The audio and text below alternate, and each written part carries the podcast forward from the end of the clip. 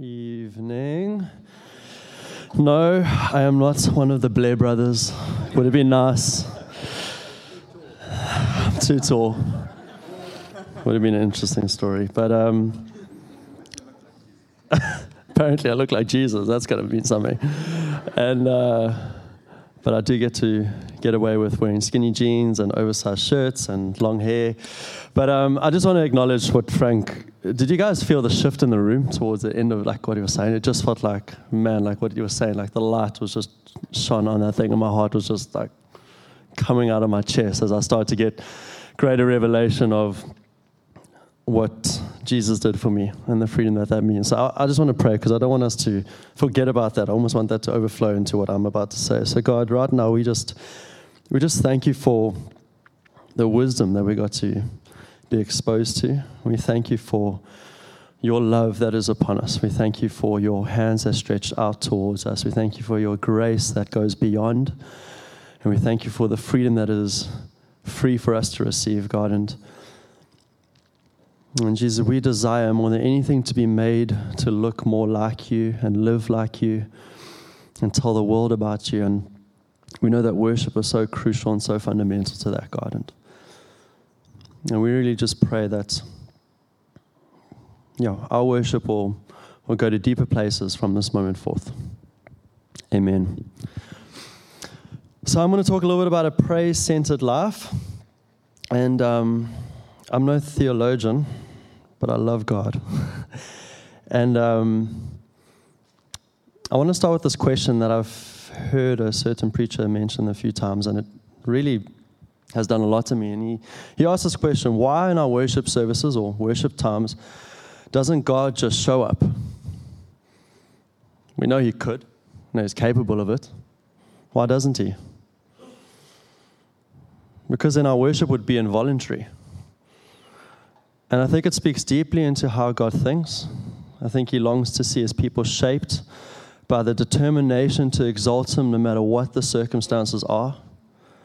I think there is a shaping and a forming that happens in those moments, not for just who we are now, but for we, who we are being made into. The faith we find in those moments sets us, sets us up for life and matures us to be able to steward the things God gives us correctly. Giving Him praise in the middle of adversity and in the middle of any circumstance shapes us into a people that are determined to worship Him based on who He is, not on what is happening around us. If what we say here today doesn't draw us into a deeper hunger for revelation and experience of Him, then I think we're starting to miss the point. And sometimes we allow theology and understanding to satisfy us enough that we don't get drawn into a true and genuine breakthrough experience. We are designed to be a people of ever increasing freedom and breakthrough. And I believe a life that is completely laid down to the Father as an act of worship is how this starts to happen. David is best known for the Psalms. He found a way to process disappointment and despair, to show his love and, his, and express glory to the Father and he also allowed his heart to be reminded of who it was that he was worshiping, no matter what the circumstance was before him. He ministered to the heart of, a, heart of God in a way that no one else did. He understood something of God's character that even before Jesus came, showed us and gave us a glimpse into the early church. Jehoshaphat, after seeking out God's presence and trying to figure out what to do when he was surrounded by three various tribes and armies, he decided to line his army with worshippers that went out singing songs. And in a moment of what must have been pure glory, those armies turned on each other, and Jehoshaphat's city was delivered from that. In Matthew, we see Jesus worshiping before he went to the cross. In Ephesians, it speaks about, Ephesians 5.18, it speaks about the Holy Spirit inspiring songs in us. Revivals that have swept through cities were often ignited in a worship out of a people and expression that hungered after the Father. Worship and worship music has been ingrained into history, and it is crucial, it is fundamental to who we are as a people. Not just a song, not just a melody, but an expression of our hearts and a life laid down. Before I go into scripture, I want to read one last quote from C.S. Lewis that I really love. He says that the perfect church service would be the one we were almost unaware of. Our attention would, be, would have been on God. But every novelty prevents us. It fixes our attention on the service itself, and thinking about worship is a different thing than worshiping. It's this mad idolatry that makes the service greater than the God. And don't get me wrong, every Sunday I love what I get to be a part of. I consider it one of the greatest privileges that I get to lead people time and time again into God's presence and watch people raise their hands, fall on their knees, pray a prayer, find that moment of surrender, find the moment when they truly realize who it is they're worshiping. And I believe what we get to do here is absolutely fundamental. But the idea that something of our worship can become so all encompassing with God's presence that we actually forget why we were even here to start with really grabs me. I think that's the type of worship we want to have in this church. I think that's the type of people we want to be. So, to get stuck into a little bit of some thinking, I'm going to go to Genesis 22, where we see, where we, we kind of think about the, or, or look at the law of first mention where Abraham is asked by God to sacrifice his son Isaac. So I want to read from Genesis 22. I think it's verse 3. Early the next morning, Abraham got up and saddled his donkey. He took with him two of his servants and his son Isaac. When he had cut enough wood for the burnt offering, he set out, he set out for the place God had told him about. On the third day, Abraham looked up and saw the place in the distance. He said to the servants, Stay here with the donkey while I and the boy go over there. We'll worship, and then we will come back to you. Just remember that. That's really crucial to what we're talking about. Abraham took the wood for the burnt offering and placed it on his son Isaac, and he himself carried the fire and the knife as the two of them went on together. Isaac spoke up and said to his father Abraham, Father, yes, my son, Abraham replied. The fire and wood are here, Isaac said, but where is the lamb for the burnt offering? Just imagine Abraham in that moment. I try and connect with that a little bit, what that would have felt like. Isaac wasn't just a, a son to him, it, it, was a promise that had been fulfilled. God had promised him, and 25 years later, Isaac was finally born. This was a big deal. To hear your son say, But where is the lamb for the burnt offering? It must have choked him up a little bit. Abraham answered, God himself will provide the lamb for the burnt offering, my son. And the two of them went on together. When they reached the place God had told him about, Abraham built an altar there and arranged the wood on it. He bound his son Isaac and laid him on the altar on top of the wood. Then he reached out his hand and took the knife to slay his son. Worship is an act of surrender. Abraham had to get to the point of surrendering his own heart desire to honor God. I think 90% of the life that we live is learning how to surrender things over to Him every single day. Learning to trust God, learning to let, let go of control. And only when we finally figure out how we place God in rightful position in our lives can we truly surrender to Him. But unfortunately, circumstances so often dictate our ability to do that. In John 4, it speaks about God seeking out those that will worship Him in spirit and truth. Now, I love this for various reasons, but first of all, the fact that God is looking, is gazing, is seeking out those that will worship Him is quite profound for me. God has taken quite a few steps towards me to have my heart, and yet, even today, even now, He is still out there looking for people that will worship Him in spirit and truth. He is gazing across the earth looking for worshipers. Why is this so important to Him?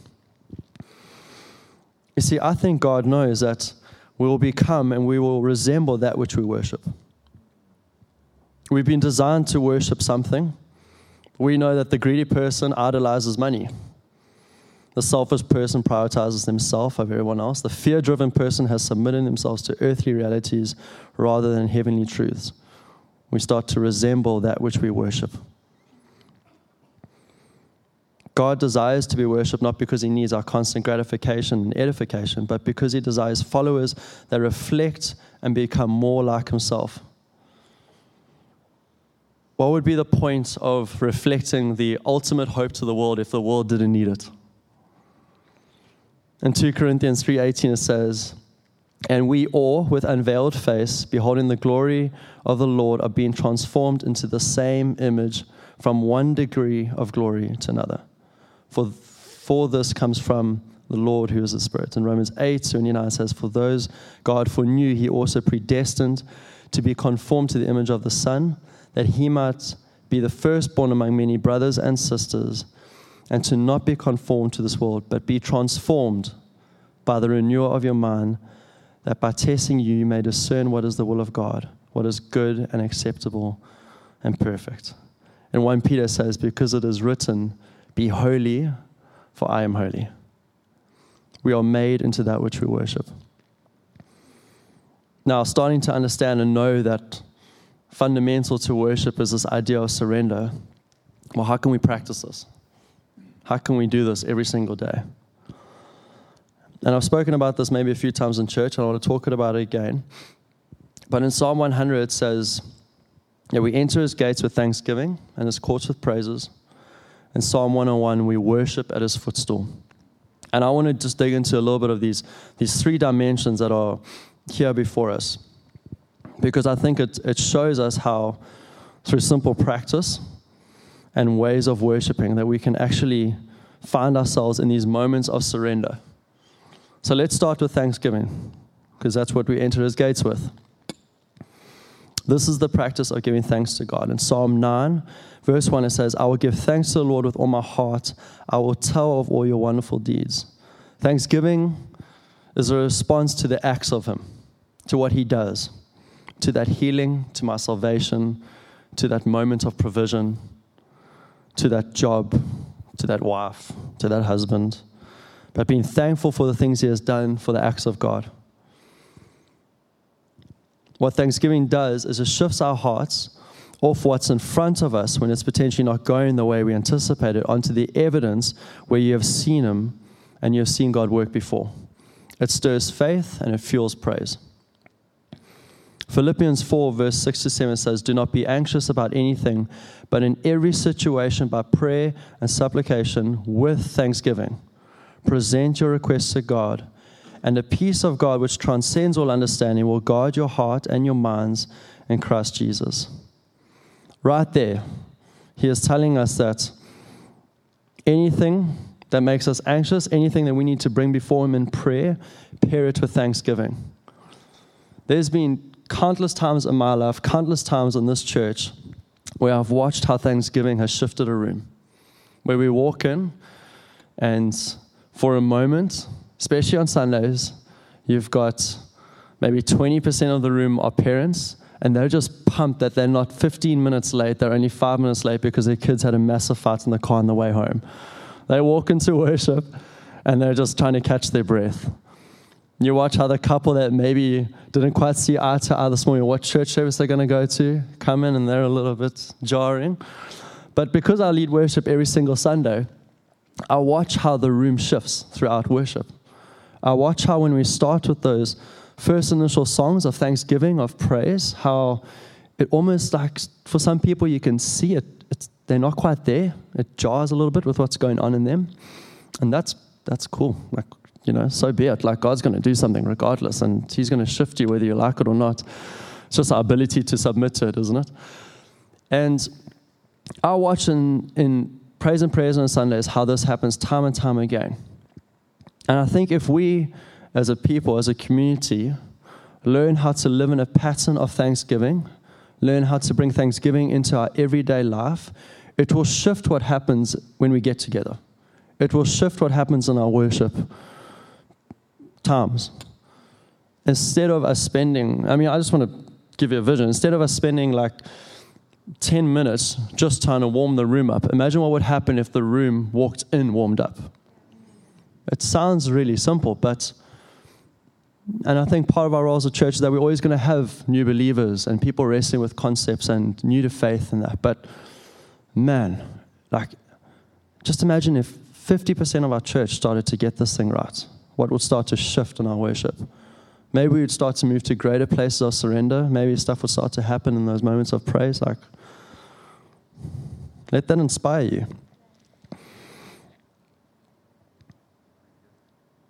So I want to move on to praise because now we're in the courts.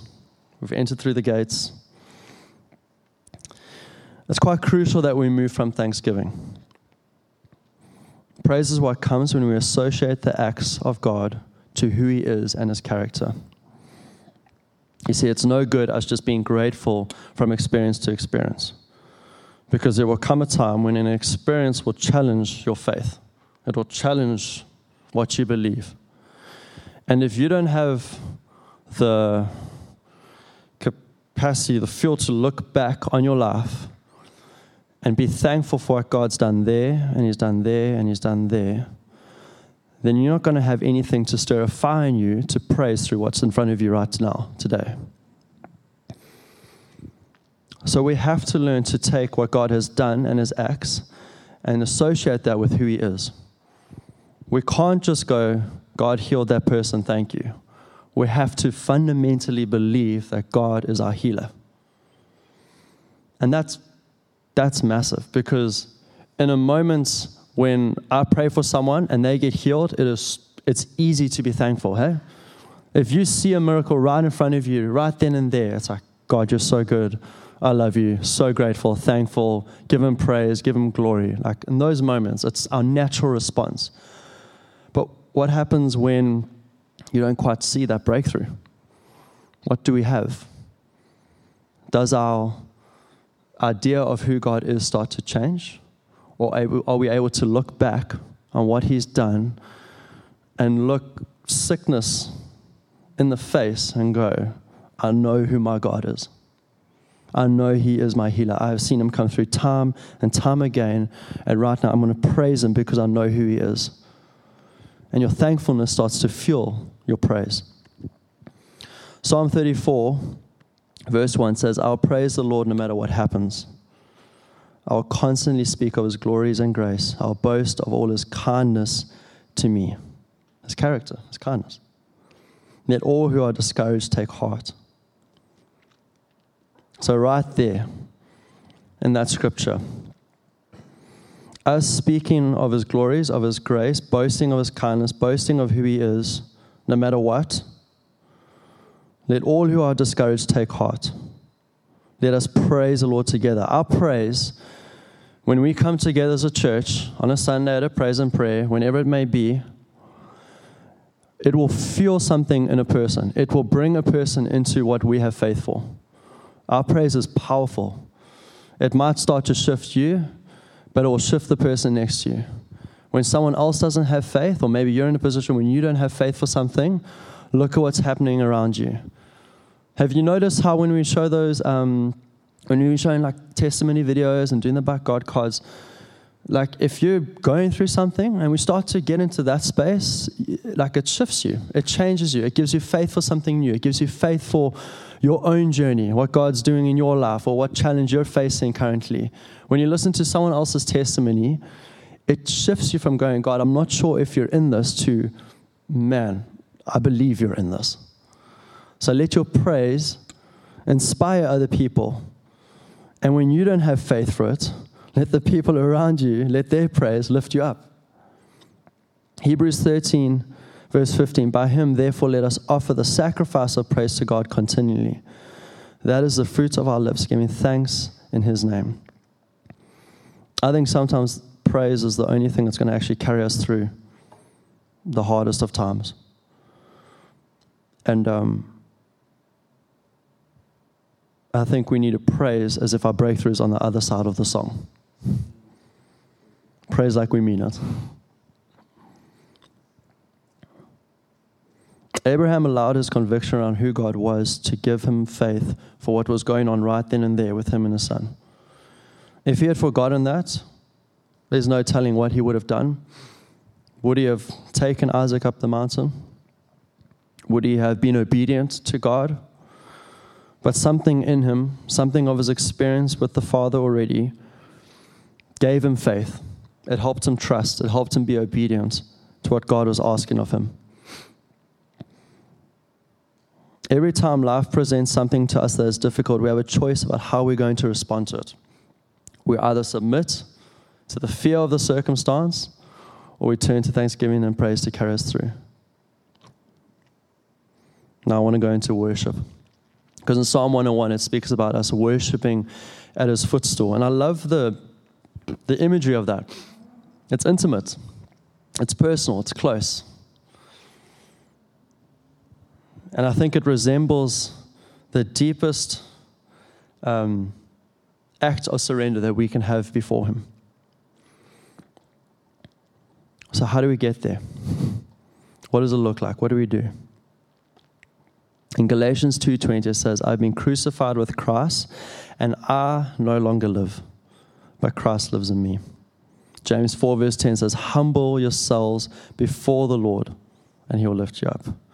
Matthew 6, "But seek first his kingdom and righteousness, and all these things will be given to you as well." We surrender our souls to flying because we trust the pilot. We surrender to surgery because we trust the doctors sometimes. Do we completely trust God enough to be completely surrendered? Or has our revelation of Him not reached that point?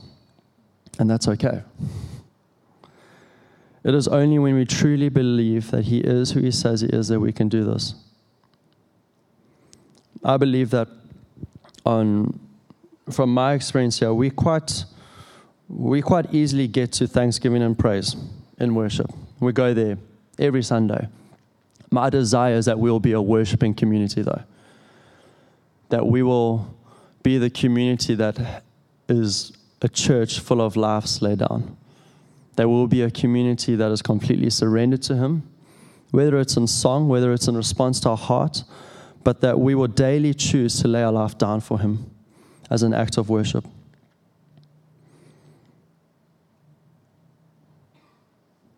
I want us to believe the scripture when we read it out because we trust Him. Jeremiah 29 11. I know the plans I have for you plans to prosper you, not to harm you, plans to give you hope and a future.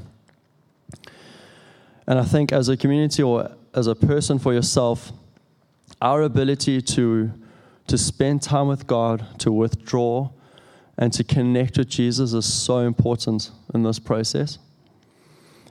You know, there's two moments where Jesus withdraws from his mission, from what he was doing, that, are, that speak quite loudly to his relationship with God. In Luke 5, it tells the story of when crowds were, people were starting to hear about Jesus and what he was doing, and crowds were gathering. And it says that Jesus withdrew as people were coming to him for healing. Now, I think we can look at that and read through that quite quickly, but I want us to just bear this in mind. Jesus can heal anyone that asks for healing. But instead of taking the time to lay his hands on people and to heal those that needed it, he chose to go and spend time with the Father. Like that must have been quite a pill to swallow for those people. like you've heard of him, you know what he can do, and you believe in the miracles every time he lays his hand on someone. Who knows what you've done to get there? But yet he goes, This here is so much more important than what I get to do here. And it speaks so loudly of how important it was for Jesus to stay connected to his Father. When he mourned, he did exactly the same thing. When John dies, he withdraws and he goes and spends time with the Father. How often are you doing this? Are you able to draw near to him daily and have moments like Jesus experienced with the Father. Because every time we do, it's an opportunity for us to lay ourselves down and give God the opportunity to vindicate the circumstances we may find ourselves in. It's an opportunity to refine our faith and see the things we face through a redemptive perspective. And this comes through seeking Him out. So we've looked at these three dimensions. Is that starting to make sense? Everyone's just looking at me. I know it's late. Um, but does this make sense? Like, it's really simple. you know, let's be thankful. Let's develop a culture of thanksgiving. Then let's make sure we don't stop there. Let's make sure we go, okay, God is this, this, and this. He is who He say He is. The acts resemble that. And he, His acts flow out of who He is because in His nature, He is good. But then it doesn't stop there because, because we know who He is, because we so badly, we so trust Him, and we have such a conviction of who He is in our lives, that the next step of faith for me is to go, Well, God, I want to lay myself down to you. I want to trust you in every single aspect of my life. Let this shape you. Let this, as we go forth, as you go about your day from tomorrow, let this thing stir up in you. Worship involves sacrifice. So, just as Abraham referred to the act of sacrificing Isaac before God, he called it worship. Abraham had accepted that this was an act of worship to God. In Hebrews 13, verse 15 16, it says, Therefore, by him let us continually offer the sacrifice of praise to God. That is the fruit of our lips, giving thanks to his name. 1 Peter 2, verse 5 You also, as living stones, are being built up a spiritual house, a holy priesthood, to offer up spiritual sacrifices acceptable to God through Jesus Christ. Ephesians 5, verse 20 Giving thanks always for all things to God the Father. You know what? When we reach when we reach heaven one day, we're going to be completely whole, perfect, having the best time of our lives, worshiping God. I'm pretty sure it's going to be a crazy experience. I'm not quite sure how to even begin to describe it. Maybe go read Revelation, that will freak you out enough. But, you know, Bill Johnson speaks about this moment in his life where his father died and he, he felt like he had a choice to either go, okay, God, I'm either going to sit at his bedside and I'm just going to be sad. I'm going to mourn. I'm going to do what you would normally do in that situation. Or I'm going to take a moment that while I'm on earth, it's really the only time I'm ever going to experience. We'll never experience pain, we'll never experience loss or hurts when we get to heaven. And this is, a, this is kind of a really beautiful way of looking at this life through this lens. It's kind of a redemptive lens, but making the choice to go, okay, God, right now, at this point, in this moment, at his bedside, he made a choice to praise God and offer it as worship to him. But he did it knowing that this was his only opportunity. This life is it. It's the only opportunity we'll ever have to do that. When we get to heaven, our worship is going to be flawless, perfect, beautiful, out of the greatest revelation as we look to him face to face. But our worship that comes out of pain and trial and difficult times, well, this is all we, this is our only, what, 90 years, maybe 100 for some of you. this is all we got. This is our window to do that. And I think, like, if we to have vision for those seasons of lives, like those seasons that we experience in life, I think that's really powerful, man. I think, I think as we're believers respond to God in those ways, imagine what that does to the people around us that don't quite know how to deal with pain. Because that's the greatest challenge when we find ourselves in those moments. Like, what, do we do with this? what do we do? This is so sore. And yet, there is a beautiful offering that in the midst of that, that we get to pour out at His feet. We get to pour out before the Father. I love that. I think that's the most beautiful sacrifice that we can make. Worship is an act of faith. Abraham, he somehow knew that he'd be returning with his son Isaac even though his faith was being tested because God had asked him to lay down the very thing that he loved most. Just imagine what it felt like after 25 years of waiting for Isaac to be born, to be in this moment, knife raised, ready to, to um, sacrifice Isaac. Abraham had to show the very thing that God promised him could not supersede the one who gave it to him. And sometimes when we get through the season, when we get to the promise, we fall into the trap of allowing the promise to supersede the promiser. And I think that's potentially why God tested Abraham the way he did. Because he wanted to make sure that Abraham knew who he was. He wanted to make sure that Abraham had laid this thing down before. Because God knew, God had seen the journey, God had allowed Abraham to wait. He understood. But he knew that if he had just given it to him, if he had just done it the easy way, then maybe for a moment in Abraham's life, he would have thought, I've got this all together. Let me just go off on my own path and do it my way. And God's just trying to affirm his authority and demands Abraham's obedience to him. If you lean into the very thing you need faith for today and you see it through and allow God to shape you, that will be your fuel for worship that you'll need to get you through tomorrow's challenge. In 1 Peter 1, verse 7, it says, These trials will show that your faith is genuine. That's beautiful. It is being tested as fire tests and purifies gold. Through your faith is far more, though your faith is far more precious than mere gold. So when your faith remains strong through many trials, I will bring you much praise and glory and honor on the day when Jesus Christ is revealed to the whole world in James 1, verse 3.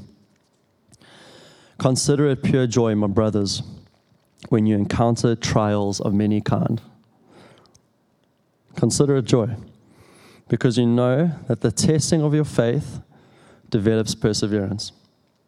And allow perseverance to finish its work, so that you may be mature and complete and not lacking anything. I think us being made to resemble, reflect the image of God, as it speaks about in John 4, that He's looking for worshippers. I think it so deeply links to this journey of faith because those two, the, the concept of worship and the concept, concept of faith, intersect every single day. Praise will carry us through, faith will fuel it. And it's this beautiful, like, swing between both as we submit ourselves, as we figure this journey out. But to go into it, to go into every season, to go into everything that life throws at you with the perspective that when we face a trial, be joyful that we're encountering trials, persevere, allow its work to be finished so that we can be mature and lack nothing. Like this all speaks into who Jesus was. He was fully, completely holy and perfect. He lacked nothing. And that is the person we want to be made into. And I hope that as I unpacked this, just some of the ideas of, of worship, of surrender, of sacrifice, of faith, that you feel that your worship can take you step by step closer to resembling the image of Jesus. Cool. Amen.